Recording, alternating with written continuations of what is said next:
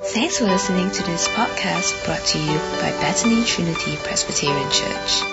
For more information, visit us online at busypc.sg. I was reading the newspaper, uh, and if you read the newspaper, you'll see that there have been a few articles where it says that around the world, people are losing faith in government. And it's not just government which is oppressive, dictatorial, or tyrannical, but even in rich democratic countries, surveys show that people are losing faith in government. There's a crisis of confidence in government. So I remember this book that was uh, reviewed in the Straits Times called The Fix.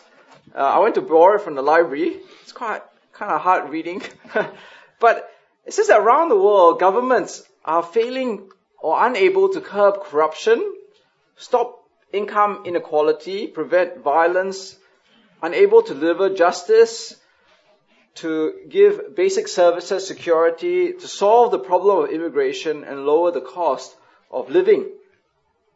And this is resulting in many people having a crisis of confidence in government.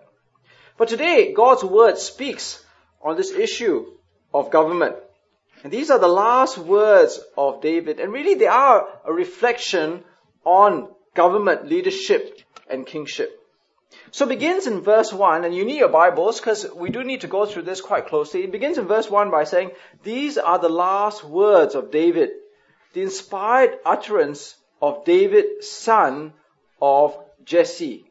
The utterance of a man exalted by the Most High, the man anointed by the God of Jacob, the hero of Israel's songs. It begins by David looking back at arguably the most successful kingship in Israel's history. And he looks to the very beginning and he identifies himself as the son of Jesse. I think he does that because he's actually looking back to his humble beginnings because he was not born of royalty, neither was he very prominent or exceptional. In fact, he wasn't even the most exceptional of his own family. He was a, a basically like a nobody. That's what he's saying. So 1 Samuel chapter 16, if you remember all the way back, when the prophet Samuel had been sent by God to identify the next king of Israel, when he arrived, he saw Eliab, the brother of David, and he thought, surely the Lord's anointed stands here before the Lord. But the Lord said to Samuel, do not consider his appearance or his height, for I have rejected him. The Lord does not look at the things man looks at. Man looks at the outward appearance, but God looks at the heart. Then Jesse called Abinadab and had him pass in front of Samuel. And the Samuel said, The Lord has not chosen this one either. Jesse then had Shammah pass by, but Samuel said, Nor has the Lord chosen this one. Jesse had seven of his sons pass before Samuel, but Samuel said to him, The Lord has not chosen these. So he asked Jesse, Are these all the sons you have? There is still the youngest, but he is tending sheep. So I think that when David looks back and looks at the very beginning, he sees his humble beginning and he says that actually he's a nobody. He doesn't deserve to be king. But what has happened is, as we look at verse 1, it says, God has exalted him and God has anointed him to be king. See, David didn't win a democracy. He didn't win an election. He didn't win an electoral contest, right? Because it is not a democracy that he rules over, but rather is a theocracy. See, uh, if you actually look at the, the meaning of the word demos, comes from the Greek and it means people. People rule. But Israel was not a place where the people ruled, it was God who ruled. It was a theocracy. And therefore, there was only one principle by which, the golden principle by which David had to rule. And that was in verse 2 to 4. He had to rule in the fear of God. Verse 2 The Spirit of the Lord speaks through me, His word was on my tongue. The God of Israel spoke, the rock of Israel said to me, When one rules over people in righteousness, when he rules in the fear of God, he is like the light of morning at sunrise on a cloudless morning, like the brightness after rain that brings grass from the earth. See, what we see here is very important because David repeats three times that it is God speaking through him. Right? The threefold repetition is meant to tell us that this is not David's, you know, manual for leadership. This is God's manual for leadership. And it is not how to be the best king you can be, right, but it is God's word about leadership. And what he says here is that ultimately this word comes from the rock of Israel. If you remember last week, the rock of Israel, as you study in chapter 22, was the prime reason why Israel was successful, could actually succeed. Because God was her rock, her refuge, her horn, her strength, her shield. And therefore, if God was the strength of the country, then the king who is appointed under God only needs to do one thing, which is to fear God and do the right thing. That was the golden rule of leadership. And for God, God is not like some person who changes his mind or no, he's like sort of doing, uh, you know, skills training where he's, you know, he's learning new skills. God's rules are always the same. Because even before the choosing of their first king, King Saul, in 1 Samuel chapter 12, God had said that the king who would be set over his people had only to follow one rule, and that was to fear God. So 1 Samuel chapter 12, God had said, Now here is the king you have chosen, the one you asked for. See, the king, the, sorry, the Lord has set a king over you. If you fear the Lord and serve and obey him and do not rebel against his commands, and if both you and the king who reigns over you follow the Lord your God, good. But if you do not obey the Lord, and if you rebel against his commands, his hand will be against you as it was against your fathers. Later on, he says in verse 23, As for you, far be it from me that I should sin against the Lord by failing to pray for you, and I will teach you the way that is good and right. But be sure to fear the Lord and to serve him faithfully with all your heart. Consider what great things he has done for you. See, David himself is not the king. He is just the under king under God himself who is the true king. And therefore he must always fear God and be accountable and answerable to this God.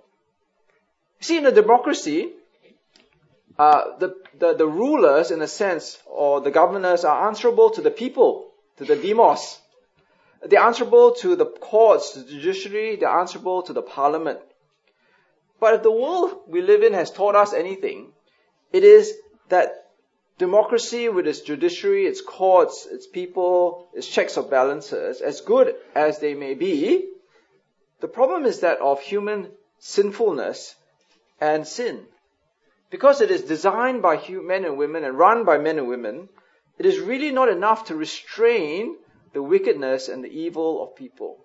Right? You just have to look at the newspapers, look at uh, you know what's happening in South Korea, or even look a bit more closely to the country in our north, the country who will be unnamed, with the scandal which starts with a number ends with a B, right?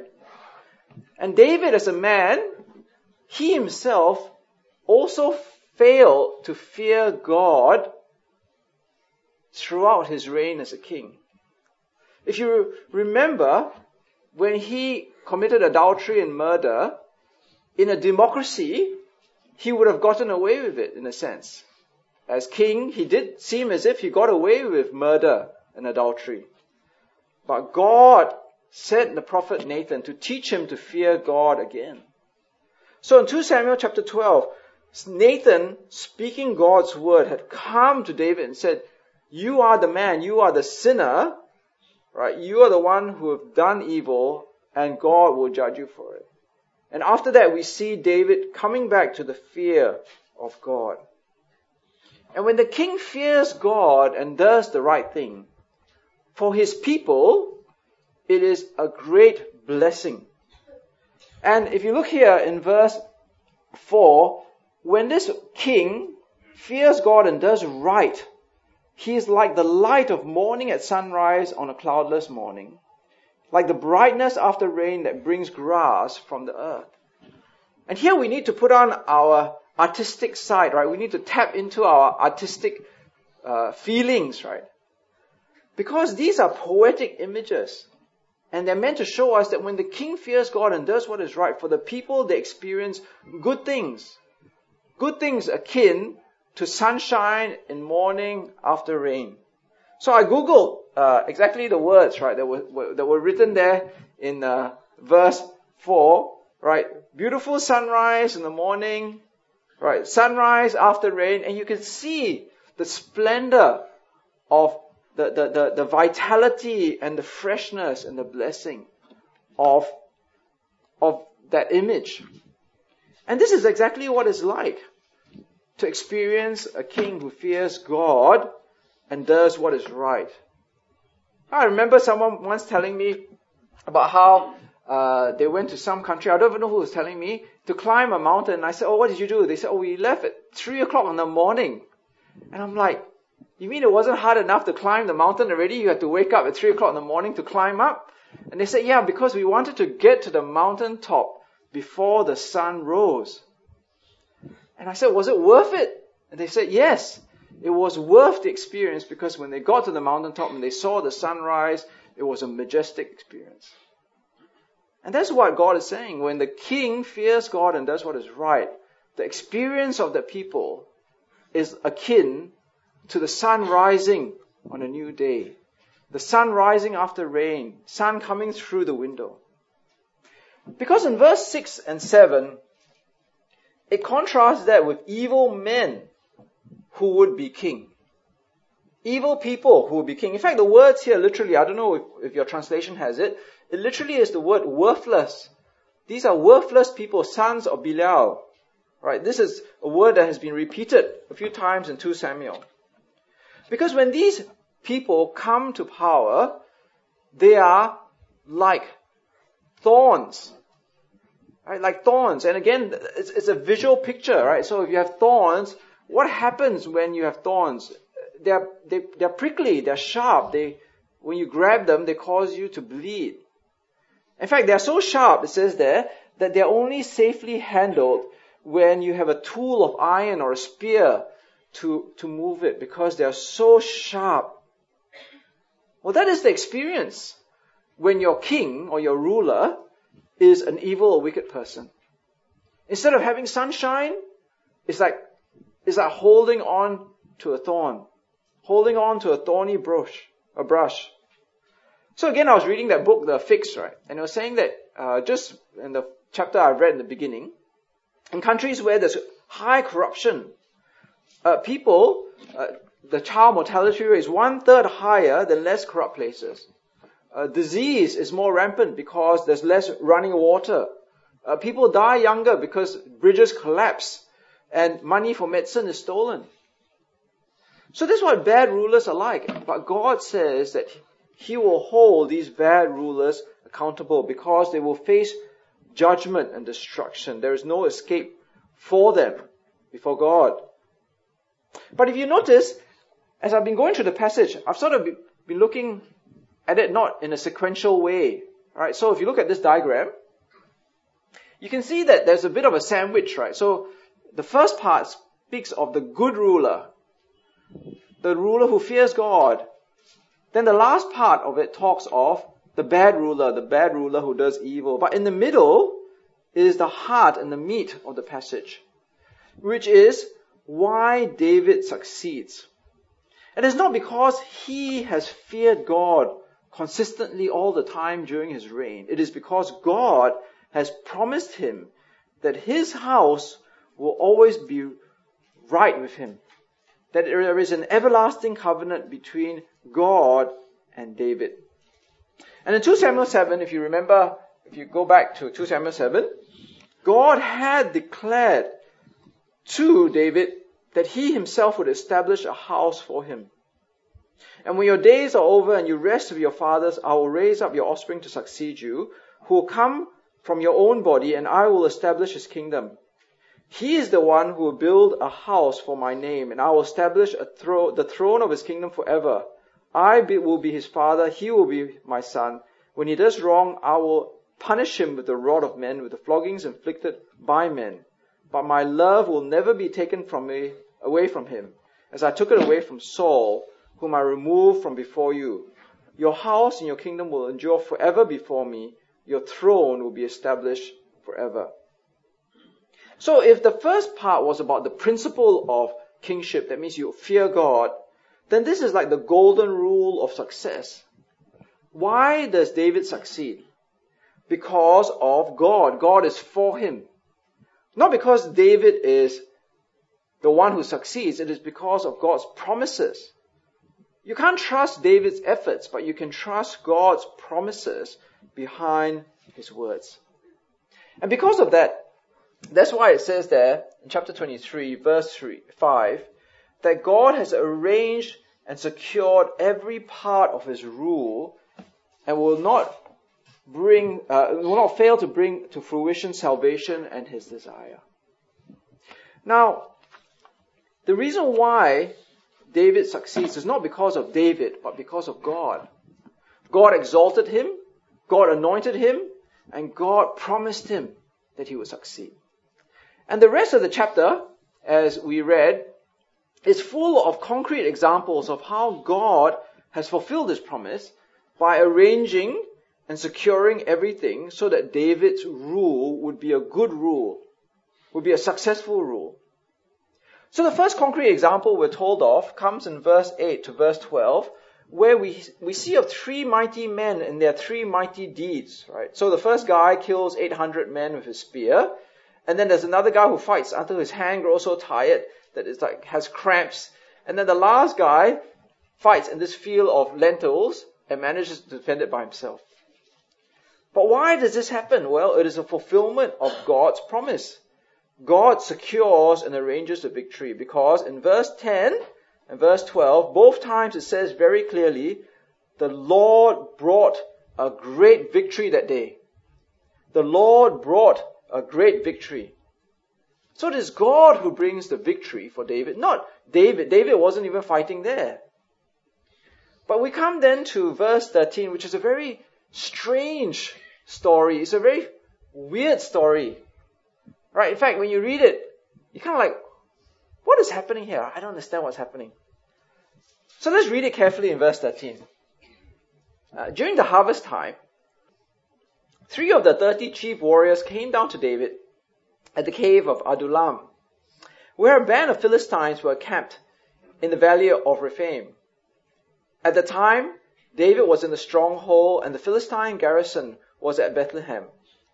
David longed for water and said, Oh, that someone would get me a drink of water from the well near the gate of Bethlehem.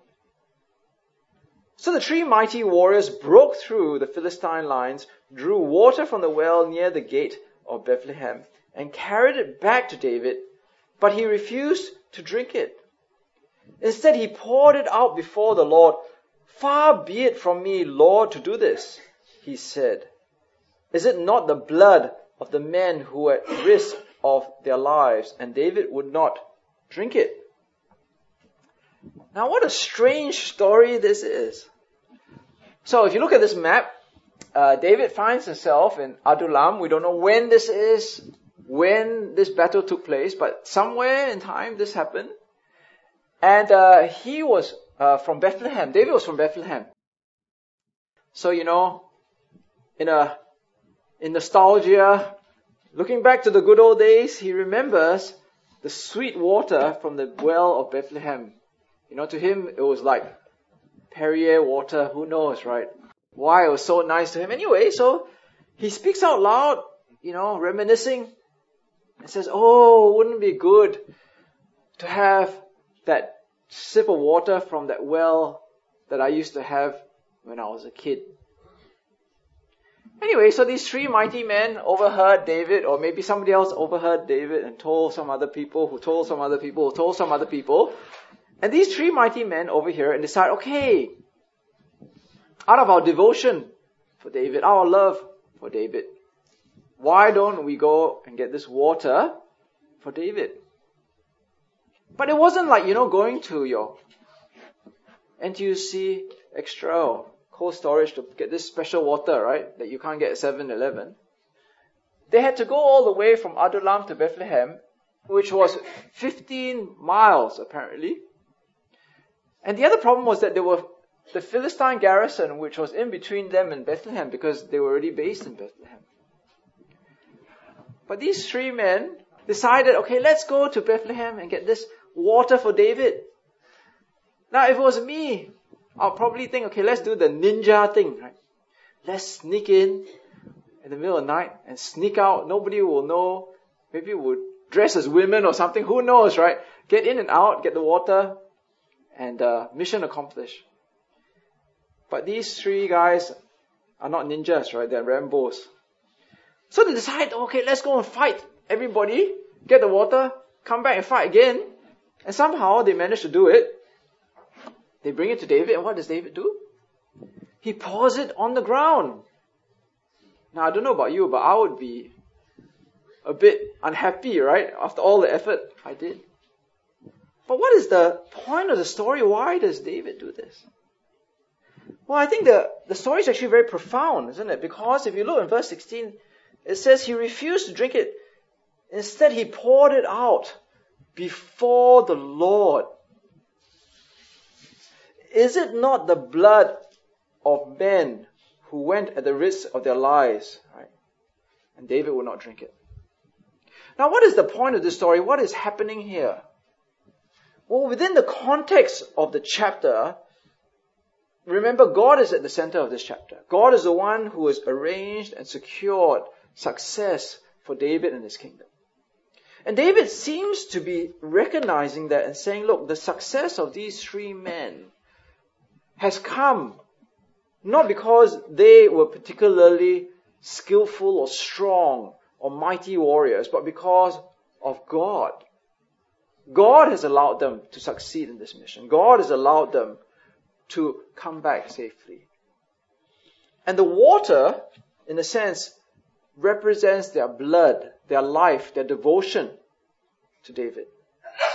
And David is saying that actually this devotion, this blood, this water is not worthy of me. It is only worthy to be given to God. It's like a sacrifice, an act of worship to God. And I think that's a very important point that we have to see here. That is almost like David is saying like their devotion to him should rightly be devoted to God instead.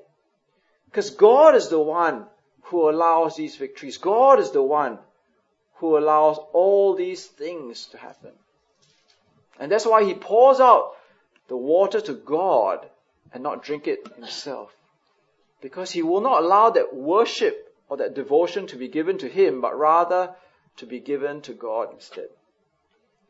Now, I reflected a lot on this passage when I was preparing, and I thought that, you know, a particular application that you have to work through, as I work through, is, I don't know whether you agree with me, you might disagree with me and come and talk to me about it later, is that when we read of this passage, it does show us that devotion is not given to man, but given to God. That's what David seems to be saying.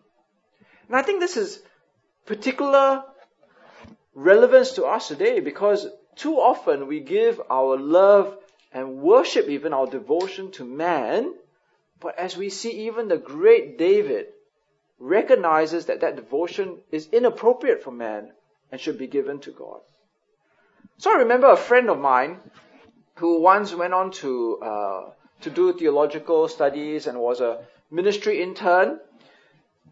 He left his church to follow a pastor, a very good pastor, influential pastor, very capable pastor. But sadly, this friend of mine became disillusioned with this pastor. And he became very dispirited. He dropped out of theological college. He fell out of church. In fact, today, I'm not even sure whether he's a Christian at all. And I think that that's what this passage spoke to me about. That his devotion was not to the God behind the pastor, but his devotion was to the pastor himself. And when that pastor let him down, then his faith crumbled. Now I think that as we look at this passage, we see that David himself is unworthy of that sort of devotion. It is inappropriate to worship David in that way. And I think we see that as we look at the very last section. Because as we look in the very last section, there are a whole series of mighty acts, of mighty men, of mighty victories, uh, obviously it's a bit hard for us to read through the whole thing. You know, it's just full of names which are meaningless. But they represent mighty individuals, each of them, mighty victories won. But we come all the way to the end, and then we read at the end of all these mighty victories and mighty men verse 39, and Uriah the Hittite, and there were 37 in all. Now when we hear the name Uriah the Hittite, it's a bit like going to, you know, going to, I guess, the Esplanade and listening to this wonderful concert.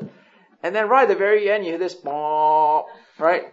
Or you go to this great play, and then right at the very end, the, the actor stumbles and falls down, right? The last scene. Or you're eating this, you know, great, great, great, expensive, fresh restaurant, and then at the last dessert, you find a cockroach in your dessert. Because of all these high points, you, you see Uriah the Hittite. And, and, and that's like the lowest of the lowest point for David. I mean, that was the lowest rock bottom point for David. And, and why is he mentioned here? What's the point of Uriah being here at the very end? Right? I mean, why is he included here?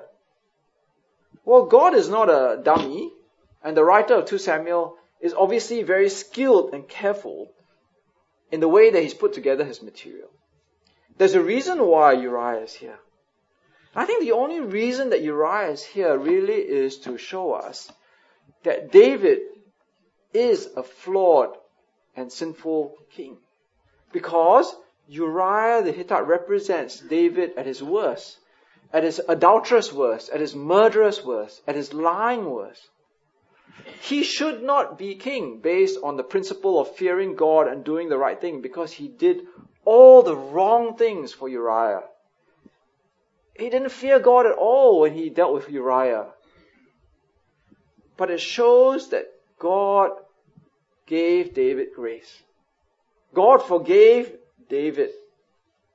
So in the same way that God exalted David, raised him up, gave him an everlasting covenant, gave him great victories, God gave David grace. And that grace came about because God had promised David an everlasting covenant. You notice that in verse 5, it doesn't say that God gave him a lifetime covenant right? A lifetime guarantee, a lifetime contract. It says an everlasting contract. Because it was looking forward to someone from the house of David who would not have the imperfections and the sin and wickedness of David. And obviously, because we live on this side of Jesus Christ, this side of the cross, we know that that perfect king, that perfect ruler is found in, in Jesus Christ. So in Isaiah chapter 9, we read the prophecy of Jesus. It says, For us, for to us a child is born, to us a son is given, and the government will be on his shoulders. He will be called Wonderful Counselor, Mighty God, Everlasting Father, Prince of Peace. Of the increase of his government and peace there will be no end. He will reign on David's throne and over his kingdom establishing and upholding it with justice and righteousness from that time on and forevermore. The zeal of the Lord Almighty will accomplish this. And in Luke chapter 1 it says, You will be a child and give birth to a son, and you are to give him the name Jesus. He will be great and will be called the Son of the Most High. The Lord God will give him the throne of his father David, and he will reign over the house of Jacob forever. His kingdom will never end. See, Jesus is the fulfillment of the promises given to David. See, part of the problem that I said at the beginning of the introduction was that the world has a sense of crisis about government. And the problem is not the hardware, the institutions. The problem is with the software, the people. The thing is, no matter who rules, they will all be like David even if we are well meaning, even if we try to do the best we can, we will be fallible and failing. So I remember reading in the newspaper that uh, Amos Yee, you know Amos Yee?